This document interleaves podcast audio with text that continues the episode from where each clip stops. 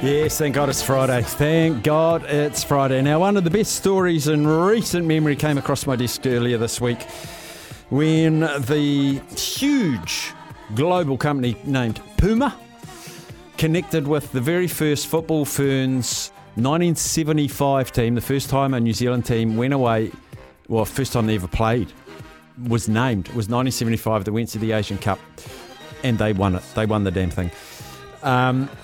And they connected and got in touch with all of the original Football Ferns, and they produced a video. So these Football Ferns, who now are in their sort of 60s, 70s, I'd imagine, came together and they were all handed a letter from Puma.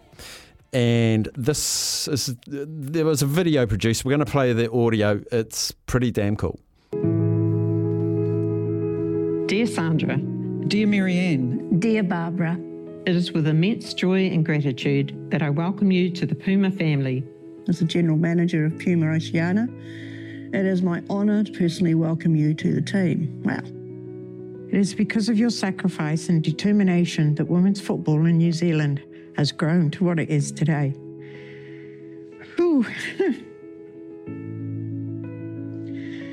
You fought against gender stereotypes, societal norms, and the recognition you deserved.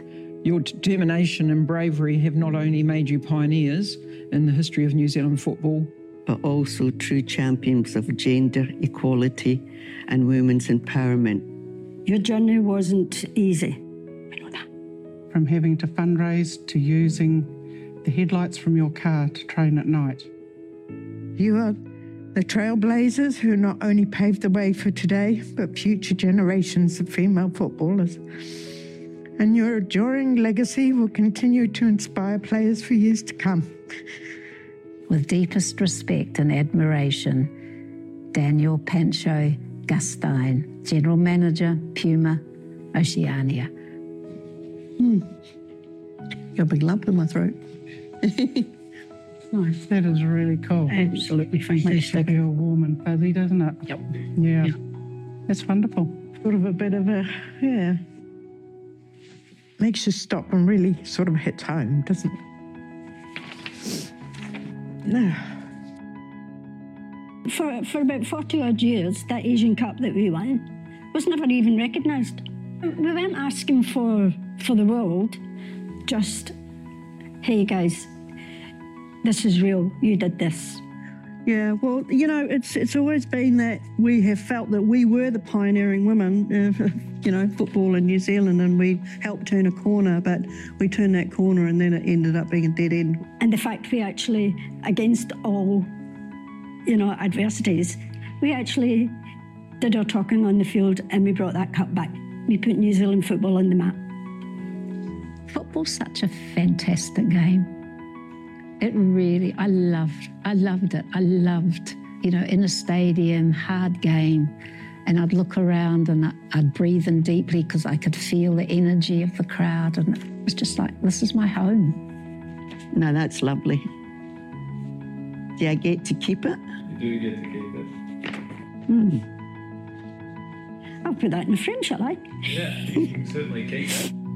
So this is nice. Do I get to keep this? You get to keep that, yeah.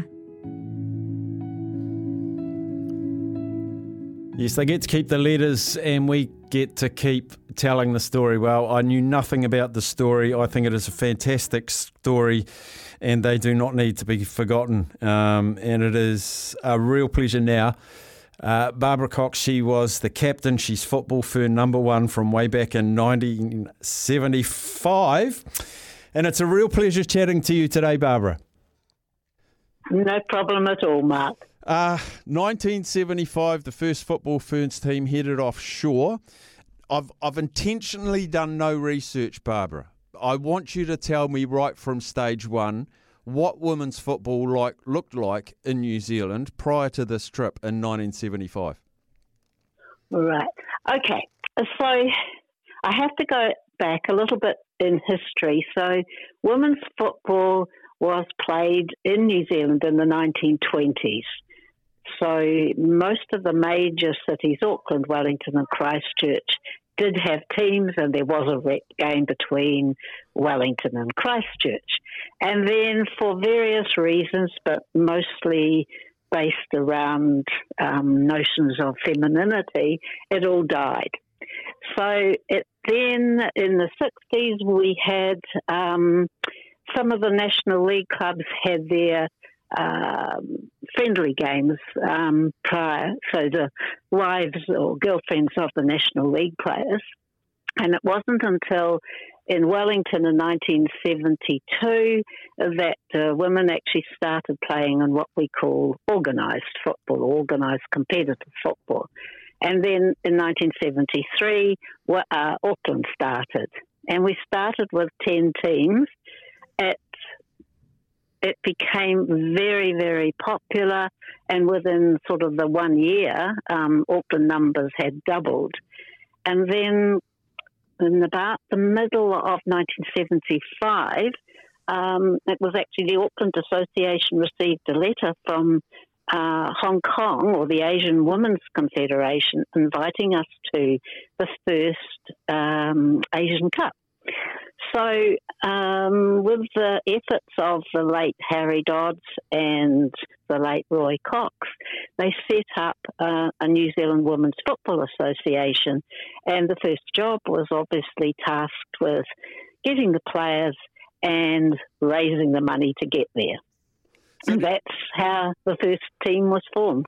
So did you have like official New Zealand trials, or did they just pick out of the best players that were available? How did you settle on the final squad?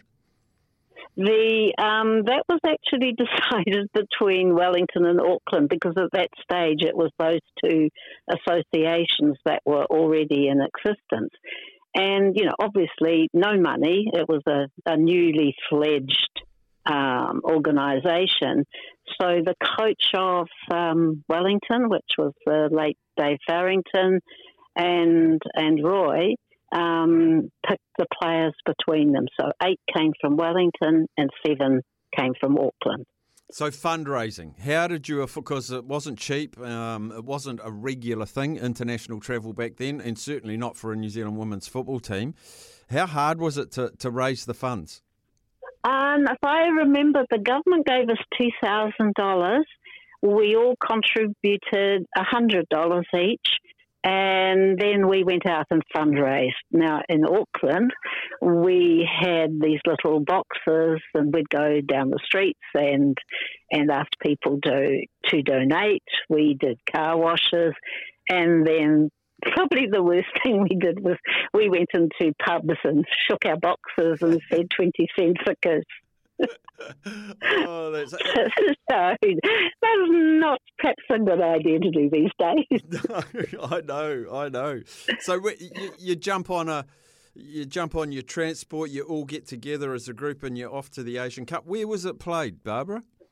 In Hong Kong, on the island, in their national stadium. Wow, that must have been just such a different thing for you women. Oh, it was like, well, particularly, I don't think any of the players had been to Hong Kong. Several of the players, like the Swiss sisters, Marilyn Marshall and Debbie Leonardis, and I think Kathy Hall, had all represented New Zealand at softball. So that obviously been more exposed to international competition. But for the rest of us, it was completely a new experience. And it was an amazing one. Oh, and you won the bloody thing, Barbara. I guess. I know. Was that beyond your wildest dreams? Well, I don't think anyone went with any expectations that we would be that good. And of course, as the tournament progressed, and we obviously got more and more confident, the final game was really hard fought against Thailand, as was the semi-final against Australia. So, yeah, you can imagine we were over the moon when we finally came off on that game and ran round the stadium with the trophy and got pelted with fruit and a few cans because I don't know, people didn't realise that the Hong Kong people strongly gambled, and they had all picked the Thai team to win. So when we won, they weren't happy. Oh, wow. You must have had some good players in your squad who got better quite quickly during the tournament. I think, well, we were probably quite athletic. Mm-hmm. We were definitely, I think, stronger physically than the other teams. And it's difficult to say. I think definitely the Malaysia, Hong Kong, and I think Singapore, they were definitely probably disadvantaged because they were smaller and less fit.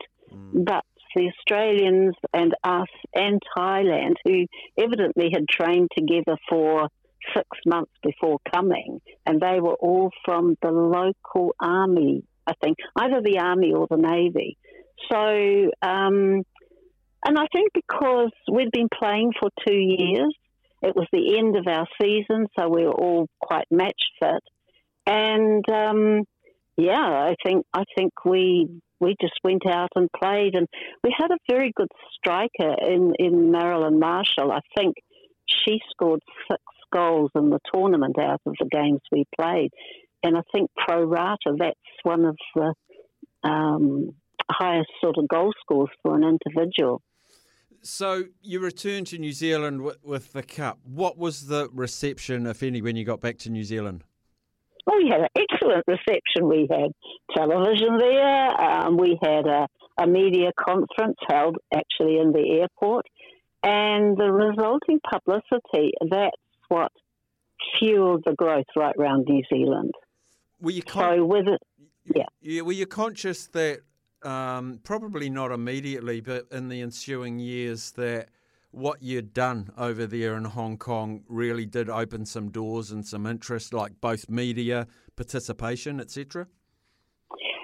I think between the 1975 result and the results in the 80s, which were we went to the which was also organised by the Asian Women's Confederation, the World Invitational Tournaments in Taiwan. We did really well there, like getting second, fourth, and then second equal in the 3 tournaments we went to. But, you know, by that time, women's football was termed the fastest growing sport in New Zealand because nearly every province had their own women's football association. The schools now were all set up and had their competitions. So it was a very the publicity all helped. And of course, it's a fabulous game for women to play. Mm. So, yeah, and then we had a national tournament where all the provinces came once a year to play. I think everything got, I know when we held the national tournament in Auckland in 1984, I think it was, we had a press conference before we started, which was very well attended. We got a lot of publicity, probably more than actually the teams are getting now. When you look back at that time, and we played out before this interview the piece, the video that's gone worldwide with the recognition from Puma. What was your initial reaction to that? Did it take you back to those very early days? Did it put you where you are now? Just go through the emotions, because you all were very emotional reading a simple letter. Yeah. And well, for me, it was a beautifully crafted letter because it actually encapsulated exactly the emotions that we all felt. And joined with the fact we hadn't seen each other, most of us, for nearly 50 years. So that was emotional in itself. But I think it was because we got the initial reception and publicity when we arrived back. And then it was basically sort of like put on the back burner, and nobody ever heard of it again. Mm. And this is why the players are most appreciative of what Puma has done, because suddenly there's a worldwide company that's turned around and said, hey, this is a great story.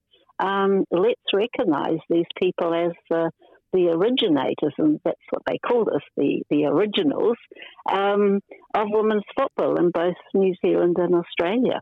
And that's something that can't be taken away from any of you. No. Wonderful woman, and the sacrifices and the doors and the windows you had to break down to get through there. Yeah. And to go away and win your first international tournament. I just love the recognition that you're now getting. I think it's well overdue, but holy heck, it's better late than never, Barbara.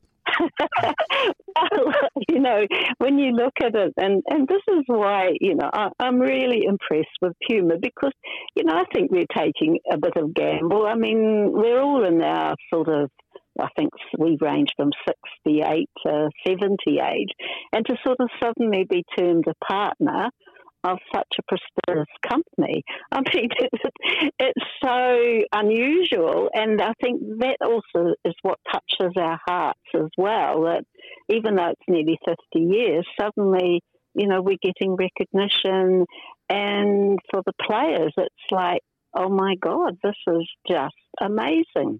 Well, football fern number one, Barbara Cox, it is richly deserved. It's overdue, but I'm so pleased it's happened, to be recognised by Puma and now recognised by New Zealand for your sacrifice, your commitment, your achievement.